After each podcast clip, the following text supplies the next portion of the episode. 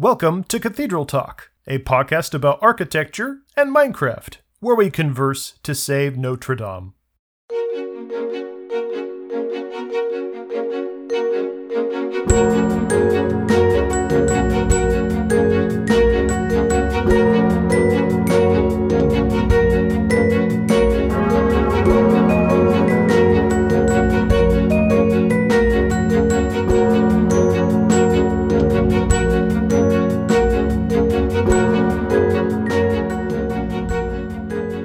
Describe to us how your Roomba works. Uh, how my Roomba works? Yes.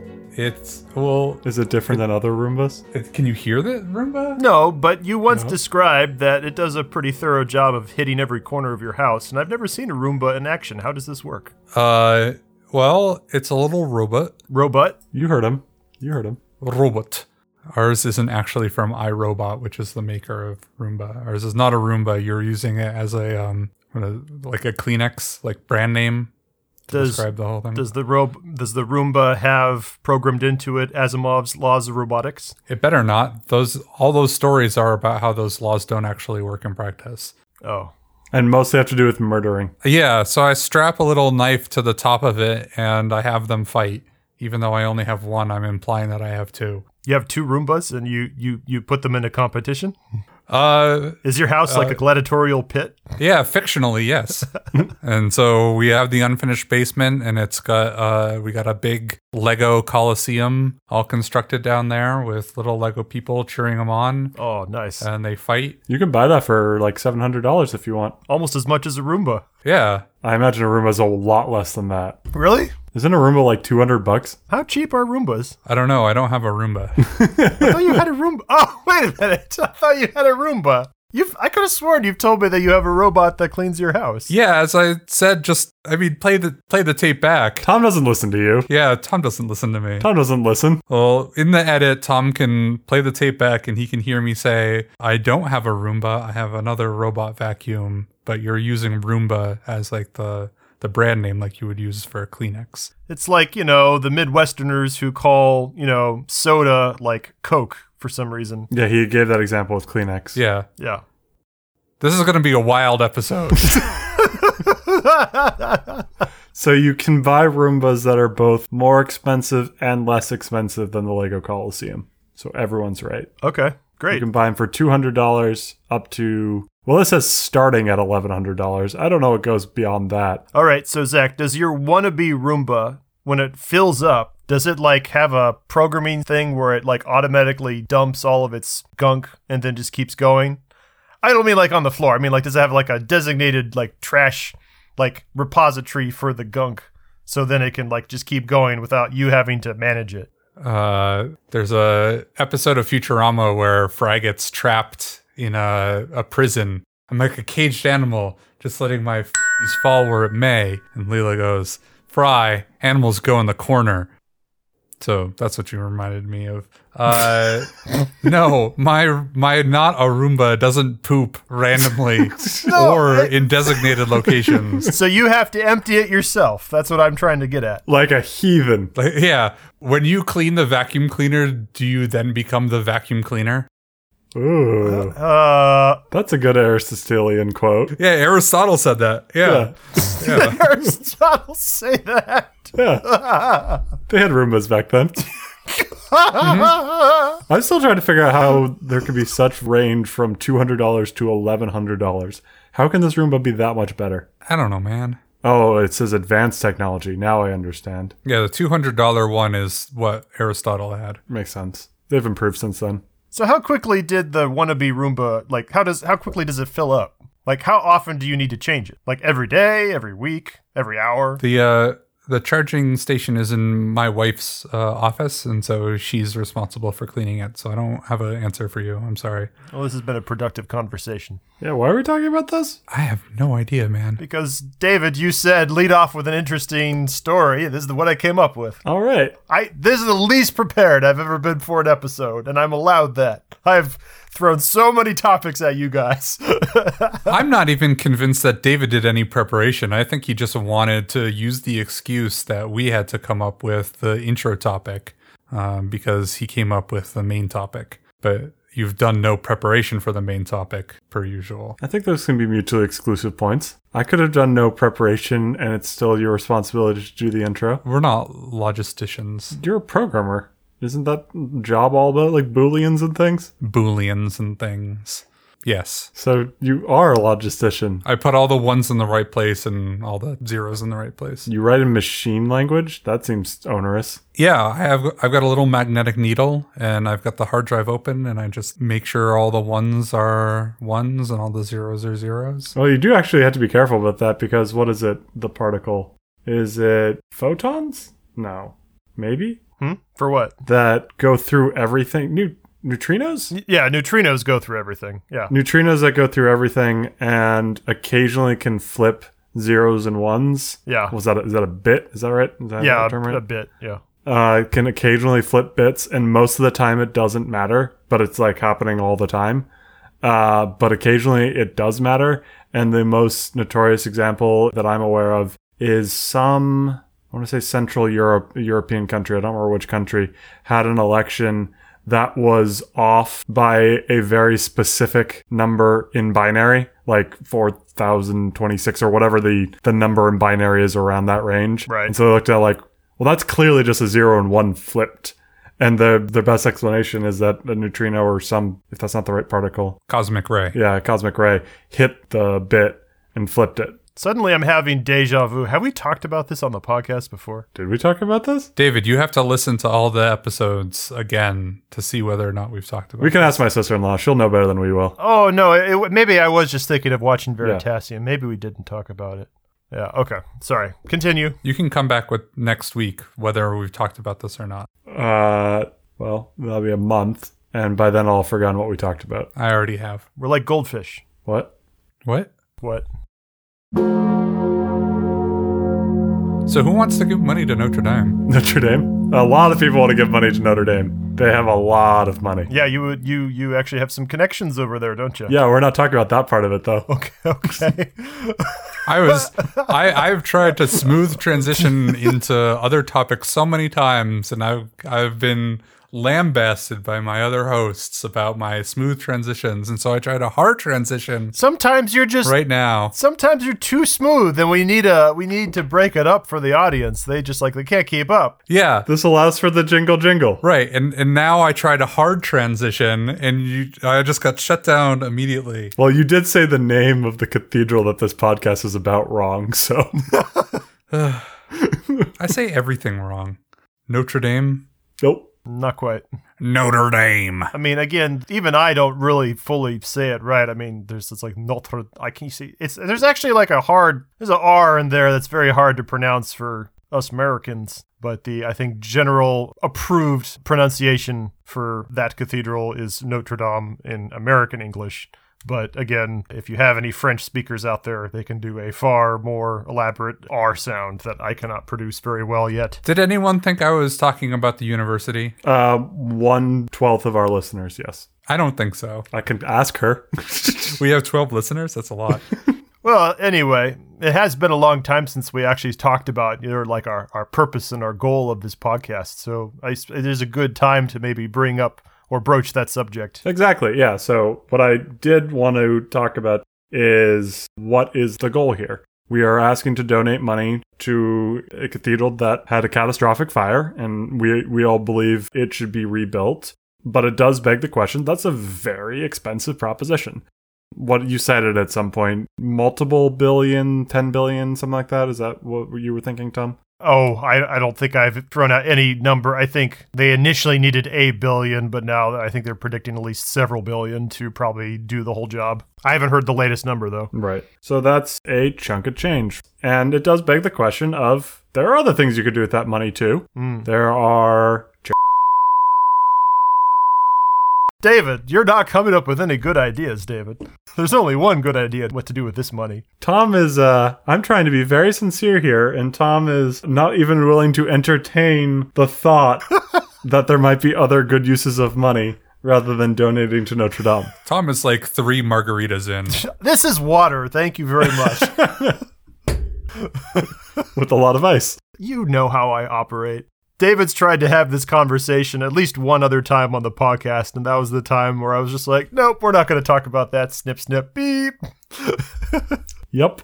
Yep, Yes, he did. I'll own up to it. So, you know, there's lots of other good causes in the world and, and causes that are arguably more human livelihood centric in terms of protecting health or social services or, or, or things that uh, people need to live. And uh, I think those causes are all very worthy too. Yet I am still also comfortable with the thought of asking people to donate money for something more cultural, like Notre Dame. So I wanted to dive into what is the role of a cultural symbol like Notre Dame? Why is it deserving of money compared to so many other causes out there? Well, I think maybe for the trajectory of this particular conversation, we should approach it from a very mundane level first, then slowly work our way up to a sort of a higher level of philosophy over values. So rather than go too high too quickly, maybe we could start with some practical things. So maybe like the first thing I'll say here is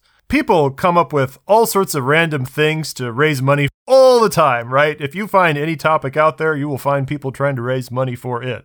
So Notre Dame is at least just as deserving of people who want to raise money for their local library or people who want to raise money for their local baseball team or people who want to raise money for their newspaper or you know, there's lots of things that people are always raising you know some kind of funding for so um, this is just the general trend for how our modern age works right now i'd say All the examples that you gave were local things. Yeah, I was noticing that too. Local library, local sports team. that's true that's true For a lot of us, we don't live in France. yeah well and that was that was just going with the first thing that comes to mind yeah So it's a it's a distant topic for me. I have never been to France. If there are issues local to me, why why would I prioritize a another country's religious monument over something local to me? Well, I don't mean to just make it sound like we're putting that all on Tom, so uh, I'm just asking him the, the hard question. So I'll, I'll take a stab at uh, uh, answering how Zach is framing it too. You know, I think there is a value in global monuments. They are a symbol of collective history, and they're part of something that is bigger than yourself. Yeah, that you're donating to something bigger than yourself. There's not much better an example than a cathedral if you really dive into that deeply because you know we talked about how a cathedral takes hundreds of years to build yep historically.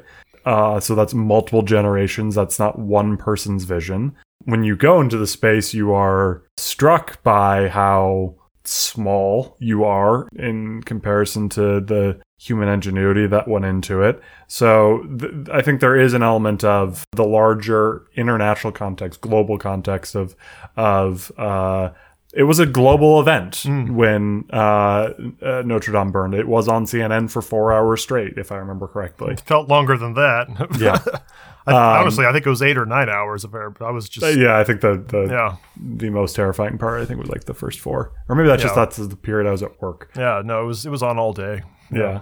Um. So you know, I, I think the world watched, and so the world is responding. yeah Would you put it in the same sort of category as raising funds for like the monument at 9/11, World Trade Center Ground Zero? Well, putting aside that, of course, one was a terrorist attack and one was an accidental fire, putting that to the side for the moment, um, I think what I still find, at least for us, quite different is that Notre Dame, is, like you said, is far away. It is something that is, for a long time, has stoked my passions for architecture and cathedrals, and again, just being my favorite building. And I think there, I think there is something to that distance, actually, that makes it more romantic somehow.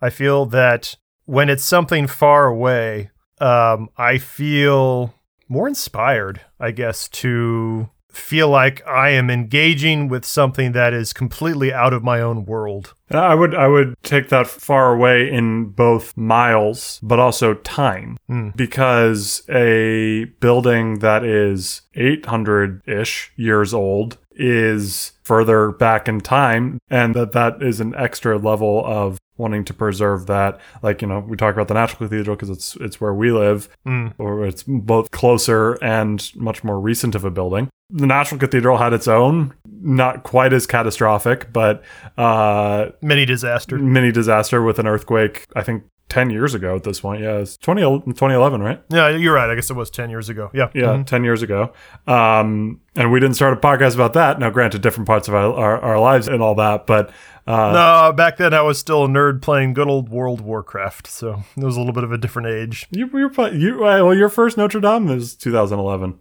You're right, it is. Huh. in You're right. I had forgotten that those two did.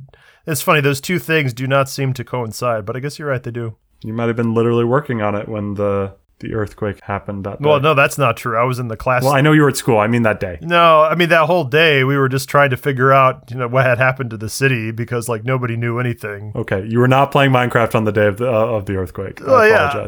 I mean, okay, so you, we brought this up on the day of the earthquake. I'm in my classroom, and again, this is the east coast of the United States. So, uh, in the United States, you know, we have plenty of huge earthquakes more out west. But on the east coast, anything gets pretty puny.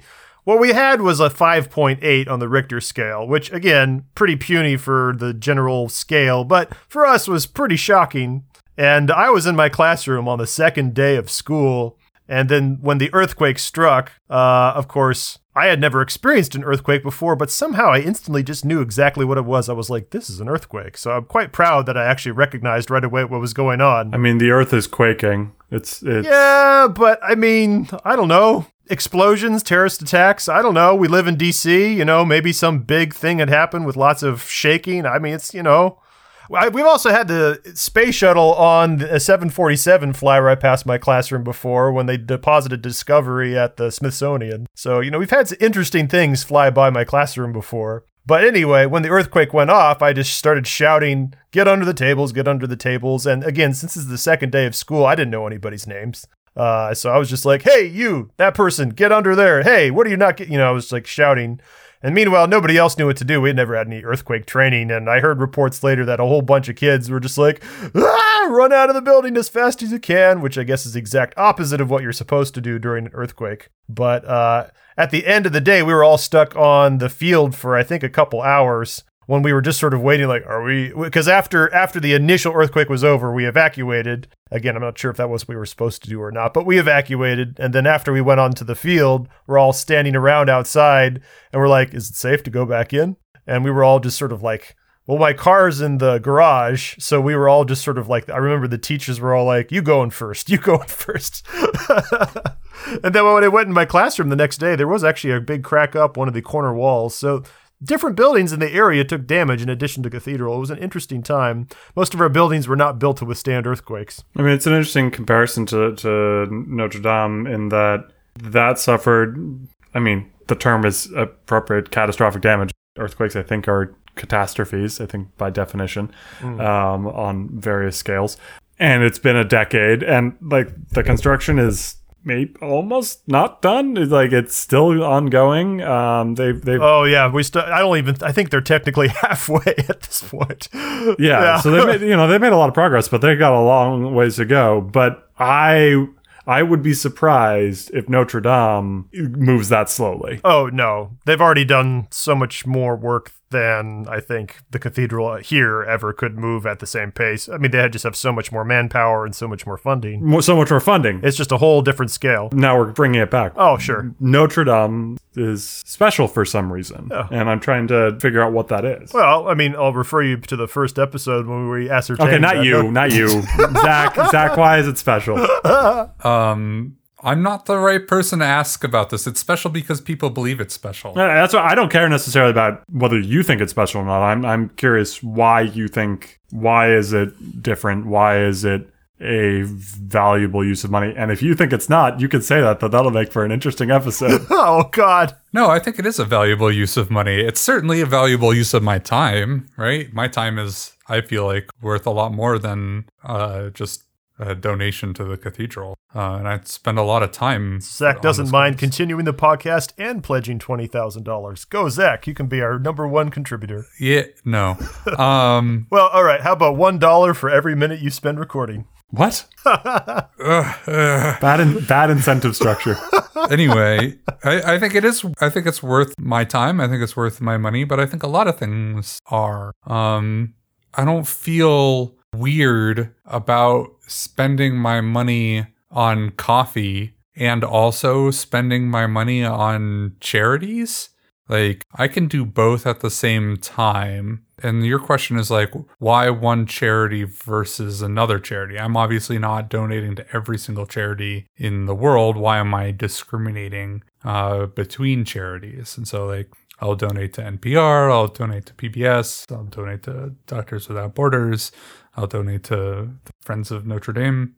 Why am I not donating to like the Sierra Club? I'm sorry, Sierra Club, if you're listening. I don't donate to you, but it's not because I don't like you. I do like you. So your question is, why do I choose to donate to a cathedral, even though I'm not a religious person and I'm not a French person, and I don't donate to the Sierra Club, even though I live out in the Rocky West? Because it's important to my friends, and what's important to them because they're my friends is important to me. I don't care too much about the building itself, unlike Tom. Uh, but I, Tom is important to me, and so the things that are important to Tom are important to me. Oh, Uh, I do care about the outdoors, but I don't need to donate to the Sierra Club specifically in order to protect the outdoors. I think what you're getting at in terms of there are multiple places you can you spend your money, and it's incredibly hard, if not impossible, to some extent, to truly rank them. It makes me think of uh, uh, actually War and Peace. Um, there's uh, a character in there who is trying to figure out the meaning of life more or less throughout the entire book. And he's very wealthy. And at some point, the stage of life that he is in, he's just donating all of his money. Like he, he is so indecisive in knowing what is a good thing to donate to and what is a bad thing that he just donates to anything and everything. And it's interesting because when I first read that, like, like well, that you know, that sounds like a, a, a reasonable philosophy, but it's clearly not the author's view that that is the correct thing to do because he's being indecisive and indeterminate, and and uh, he needs to become a more decisive character. That's kind of his trajectory, and so by the end, there's a scene where like someone begs him for money and he doesn't give it, and clearly the the author from my reading was trying to say like he's finally found himself. But i always found that very strange uh, because that sounds the opposite of the sort of morality that i'm used to. And because i recognize in myself the struggle that he was facing before. Frankly for many years of my life i've, I've lived in a fairly well-off position and i have not donated as much money to charities as i should. And part of that has frankly been a concern over, well, maybe I'm not donating it as effectively as I could.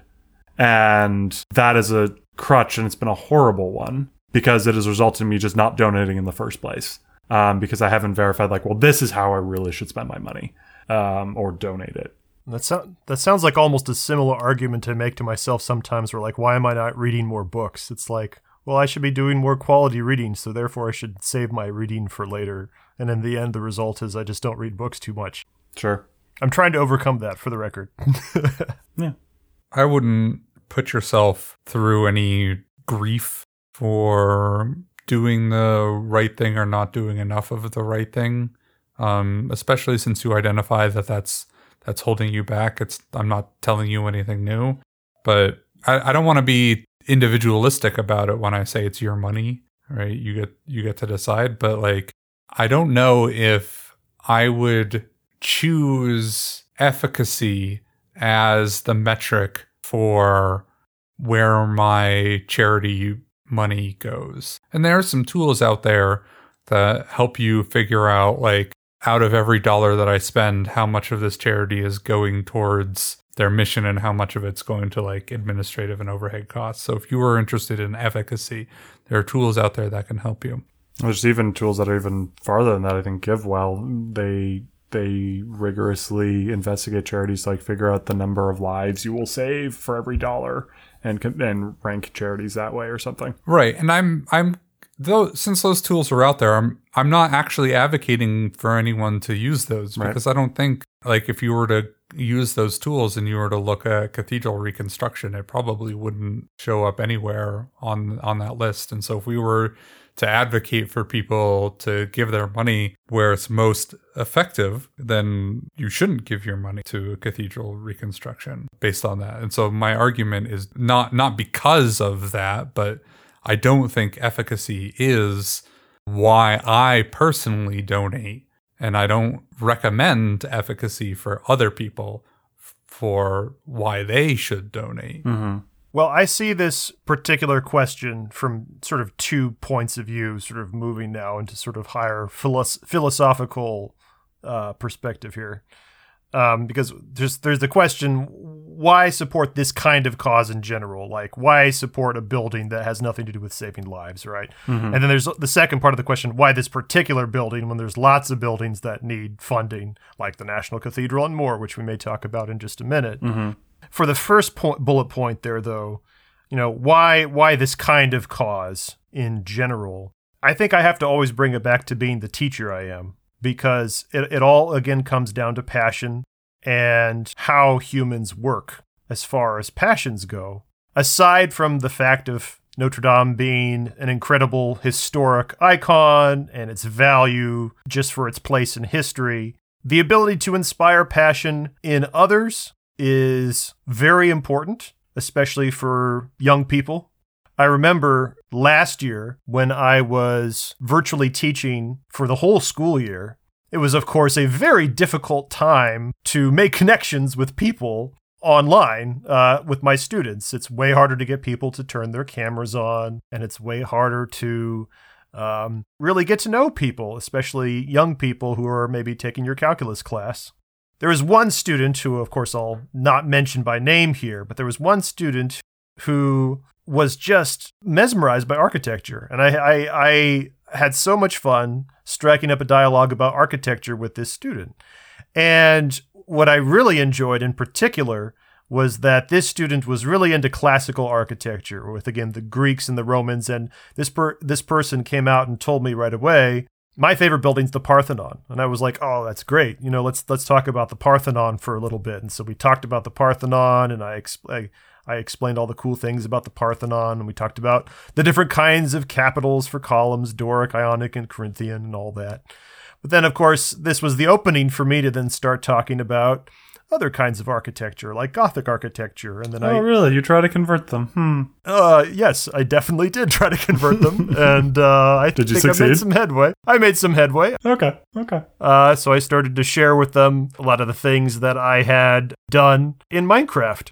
And this is again one of the reasons also is like, why why are you doing this in Minecraft? You know, why, you know, if you're so into cathedrals and you want to know about, you know, their history and get accurate depictions of them, Minecraft is not the right way to get a great de- depiction of a, of a of a true cathedral. There's far better things you can do with real 3D wireframes and laser scans and point clouds. But again, the special thing about Minecraft is so many people identify with it, uh, including so many of my students. I have tons of students right now who play Minecraft in high school. And it's so much fun to talk about. Yeah, I'm building Notre Dame right now in Minecraft, and their lights just turn on. They're just, oh, this is so cool. And I've showed them some of the videos I've done, and I show them how later on in calculus, you know, we're going to be learning more about integration and volumes and solids and how those concepts can then be translated into creating 3D structures in Minecraft, like domes. Uh, how do you calculate, you know, the surface of a dome? Try to kind of treating blocks like they're parts of a point cloud. You know, we're we've talked about domes a little bit, but we'll get into the whole how do you make a dome in Minecraft in a future episode. But again, it's all about connection, right? And in the same kind of reason why why would I build this in Minecraft as opposed to learn how to just build it in some kind of architectural rendering program? Again, one, there's that connection you get with so many more people when you do it in a medium people identify with. But also just the value of the building to have that ability to reach out to so many people And uh, I believe that, you know, different things have different kinds of potential to make that happen. And Notre Dame's very much at the top of my list. Your word connection there strikes a chord with me because I think that that's a, an almost nicer way of putting what I was saying in, in terms of the global context earlier, where it's it's a cultural touchstone that a very sizable percentage of the world can identify. Um, I w- I won't say all, certainly Yeah, not all, but course not. Uh, but a a very large percentage, one of the larger percentages, Mm-hmm. uh, uh, in, in terms of any structure or anything human made. Yeah. Uh, and I do think the human made element of it matters Yeah. um, because you know the Grand Canyon's beautiful too, and we want to preserve that. But that's that's pulling at an entirely other heartstring than something like a a, a human made cathedral. And so the connection that you say you can share in that, and if it was the building was to be lost, then obviously that's one less thing that a lot of the world has in common. Yeah.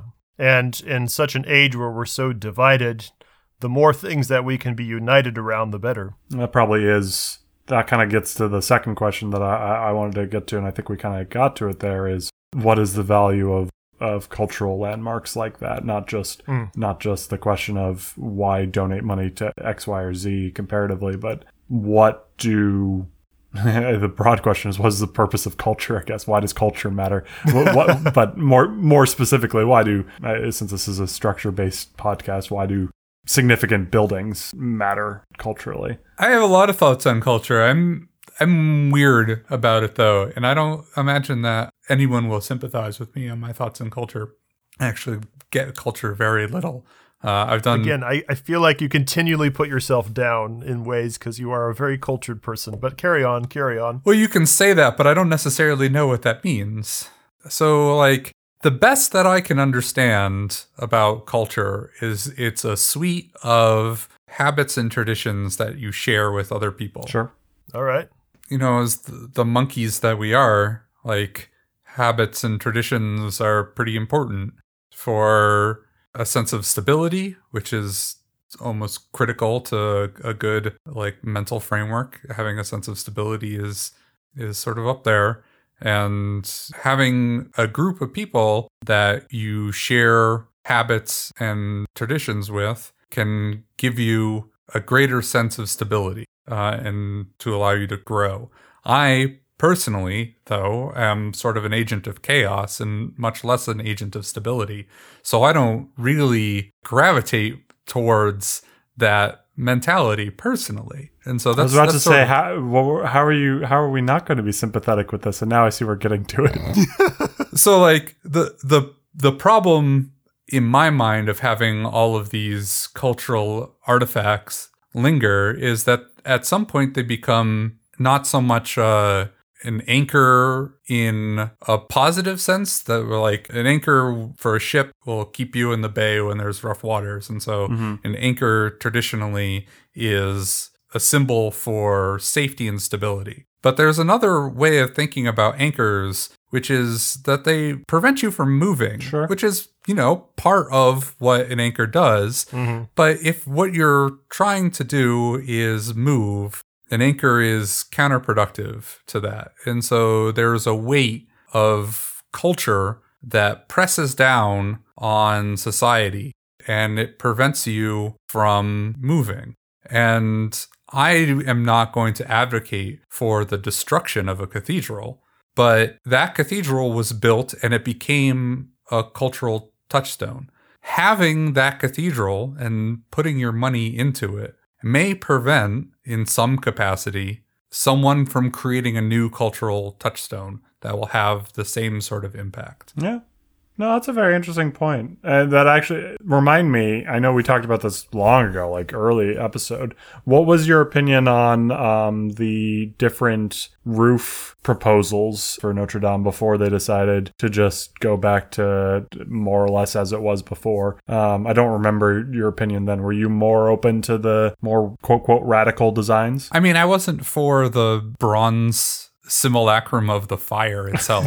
Oh gosh. That was- Okay, I do remember was- you talking about that one. Oh, That was in poor taste to be in the list. that was in very poor taste. Uh, There were others. but there were others. Like I'm I'm totally fine with So, so they there's there's that forest that grows Yep. trees specifically for reconstruction in case of disaster, and they're utilizing in the construction those trees because they were grown for that purpose. Had those trees not existed, I would be fine with something else. Mm-hmm. I mean, I advocate for the use of those trees because someone has to maintain them. So from like a labor perspective, like someone put a lot of hard work and energy to to grow those and they were grown with that purpose and maintained for that purpose. And so to not use them would be like a giant middle finger to the people who run that tree farm. When you say somebody put a lot of hard work into growing those trees, I just like envision a druid just walking out there and just casting like this leafy tranquility spell, like grow trees, grow. Yeah, I mean, there's there's that extreme which I would really love if it were true, but there's the other extreme of like that's their business, right? Like at, at the very least, they put a lot of mental energy into it. They don't actually have to be casting a spell. More like they put a lot of mental energy in. We must wait until next year to chop these down, and they kept saying that for a hundred years. Yeah, I mean, you're anyway. The so But what So- about more like the the like not just talking about the materials, but like a complete redesign to move forward in the way you're saying. But my my point wasn't to ramble about construction materials. My point was that I'm in favor of those construction materials because they favor a living person currently en- engaged in in the ecosystem of that building. It's not to satisfy the wishes of a dead duke or the wishes of uh, like a dead abbot. It's to benefit a, a living person doing an active job. And so, had that person not existed, I would favor a living architect's opinion about what the roof should look like. And I personally don't have any weight given to them deferring to a dead architect. They're they're the architect. I want your opinion. If your opinion is do what the dead architect says, then you know, fine. You're not adding too much value, but you know, you're still doing what we paid you for, so I'm, I'm, I'm fine with that. But if his if their opinion was something other than what the dead architect wanted, I would still value that. Yeah, I, I see what you're getting at there. Like again, the the design at Notre Dame that is being replicated to replicate the spire that burned down and to replicate some of the intricacies of the lead paneled roof over the forest timbers. The architect that had probably the most influence on many of the things that they'll be replicating was Viollet-le-Duc, who was the great restorer of Notre Dame in the era of like Victor Hugo post the French Revolution when Notre Dame was really run down and in danger of being just trashed altogether. Um, so yeah, it's an interesting question. Why why just replicate again a dead guy's work as opposed to have fresh blood go into it? Um, I mean, I, I think I've already voiced this opinion to some extent, but we have plenty of space in all of our major cities for new stuff to go up all the time. New architects, new materials, new ideas, new spaces to build things. We're certainly not in danger of running out of lots to build things uh, in new places, really, anytime soon. We're always knocking stuff down and building new things. Having these cultural touchstones like Notre Dame, as many as they are around the globe, they still seem rather rare. I think the rarity of something as special as a Gothic cathedral, there are so few of them. I mean, even in France, which is known for its Gothic architecture, there's just a handful of maybe a dozen at most really famous cathedrals that, you know, make most of the textbooks. And, you know, that's not that much in terms of what we're saving as opposed to how much is being birthed anew. Yeah, and so I think there's space for both opinions, right? And which is why I have absolutely no problem donating money to to restore an old building, right? Yeah. It's just that I am not personally super sympathetic to the idea of keeping old things around just because they're old. Well, one of my favorite stories that I've actually just heard recently um, on yet another documentary that I was watching uh, sometime recently about the Notre Dame restoration was, you know, people were interested, well, people were concerned and interested, you know, out of all the buildings that could have had such a catastrophic fire, why was it Notre Dame? Why was, you know, at this age, at this point in time, one of these most famous buildings on Earth to truly just set itself on fire like that. Why was it such this most famous building ever? And an interesting perspective I heard to that question was Notre Dame is almost kind of like it's to some extent sacrificed itself to bring a new profound passion for the preservation of many of these cultural landmarks.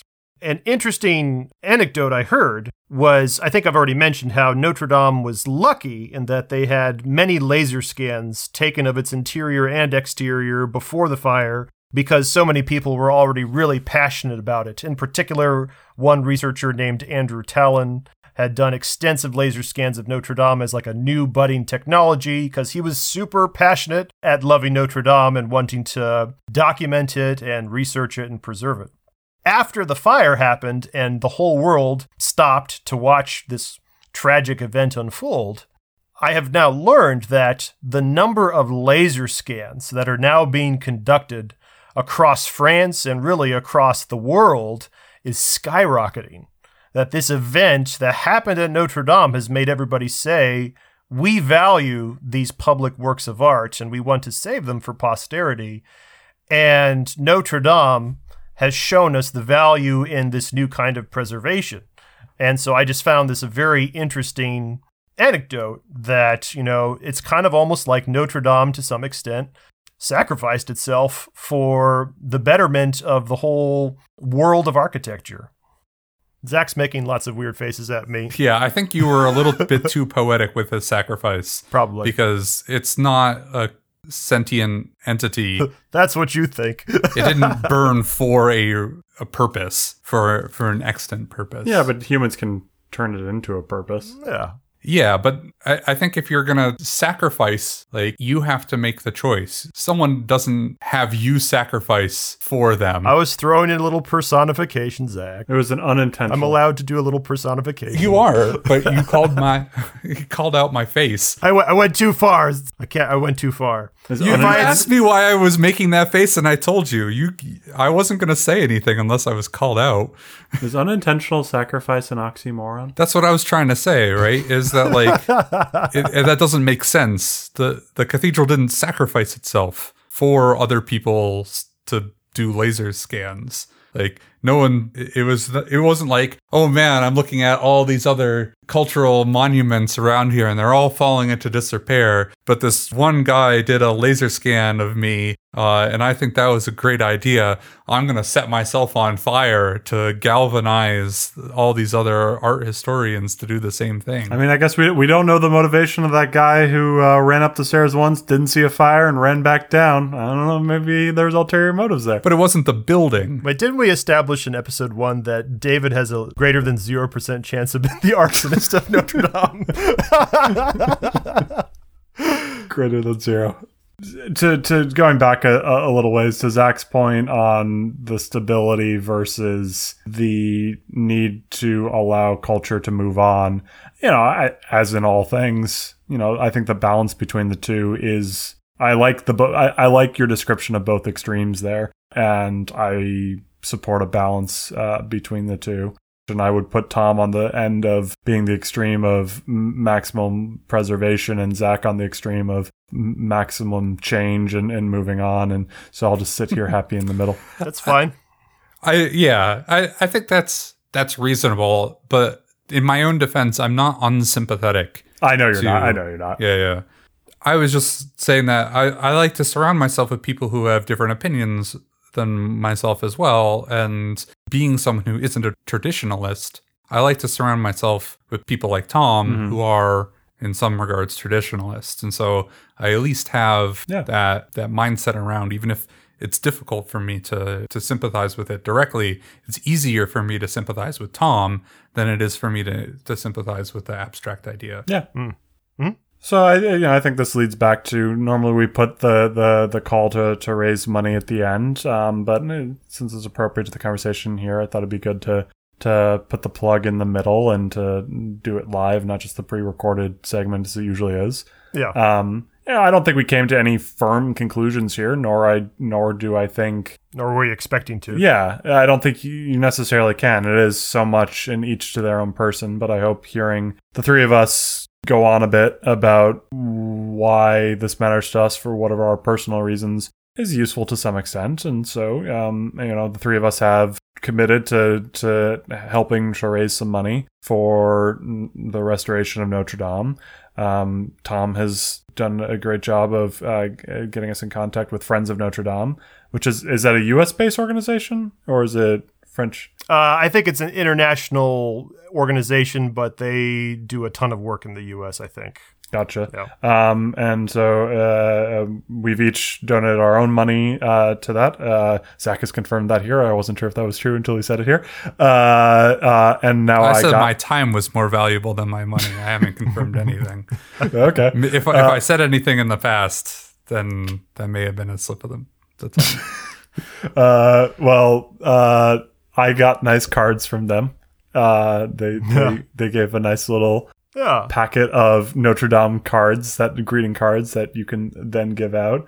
Yeah, I got those too. They're nice. I got a nice uh, official friend of Notre Dame card. Card. Yep, I got that too. It's in my wallet. Wasn't there something else? That, of course, it's in your wallet. Of course. I get so much mailings from all these different charities all over the the spectrum. I have a small mailbox. Oh, look at you! All these charities, and like half of it is like coupons for supermarkets, and like the other half of it is like, hey, donate some money to us. And I'm like, ah. Well, so what's nice about the Notre Dame uh, Friends of Notre Dame is it's not just. I mean, of course it is. They're asking for more money, but like they actually sent very nice, like a set of like ten greeting cards that are blank on the inside, but with very pretty pictures of Notre Dame on the outside. Like that's yeah. a useful thing for them to have sent. Yeah. Um, I hope it equaled the amount of money I gave them. Uh, yeah. but here's the reason. Uh, here's the segue into donating. Well, actually, I, I, have one more bullet point. Go for it. And that, um, you know, I talked about, you know, why support this kind of cause in general, but I think also I wanted to talk more about my second bullet point of why this building and sure. why not other buildings. Of course, like we mentioned, Washington National Cathedral had the earthquake, has had a lot of damage, and has been sitting for 10 years unfinished in terms of its own restoration. Also, interestingly enough, lots of grand cathedrals, even really famous ones, which you would think would be totally fine on their, you know, their money, have been struggling, uh, especially during the pandemic when so many of them and their operating budgets, which have largely been based on tourism, have been slashed during the pandemic when there just haven't been tourists or they haven't been allowed to have tourists. St. Paul's Cathedral in London, I remember reading an article just a couple months ago talking about how they're in pretty dire financial straits, which is surprising considering that is St. Paul's Cathedral in the heart of London, right? If St. Paul's Cathedral is having financial hardships right now, clearly probably all of them are, because if that's the most famous one in England, then probably every cathedral in England is having really hard times trying to maintain just operations, let alone you know perform you know basic serviceable repairs and uh, you know maintenance to keep themselves afloat.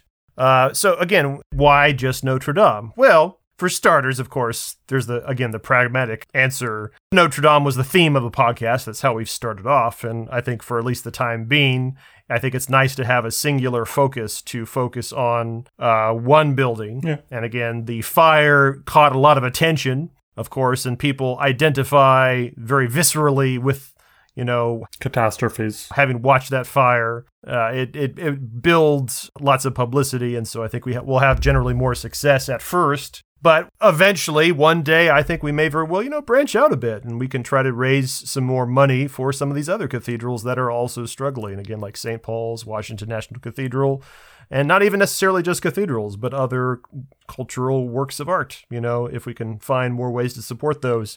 But first, we need more listeners and more donors. So, uh, with that, hopefully you feel inspired, folks. And where can they donate? Oh, right. So if you go to our website, uh, which is cathedraltalk.fm, we have a button for uh, support Friends of Notre Dame. And if you again click that link, that'll take you to Friends of Notre Dame's donation page. And in this case, we have a setup with Friends of Notre Dame where if you donate through this link through our website, it will then generate data for us so that we know you will have donated on the behalf of our podcast. So we will know that our podcast has been reaching out and that we are succeeding, which will then motivate us to make more episodes. If you enjoy listening to us blather on about, you know, all the shenanigans we usually do, uh, hopefully, you will continue to inspire us by occasionally making a nice little $5 donation or even more. So that would be terrific. And that's why we're asking all of you to contribute only the low price of 50 an episode we put out to Notre Dame. Every single one of you, we can do it.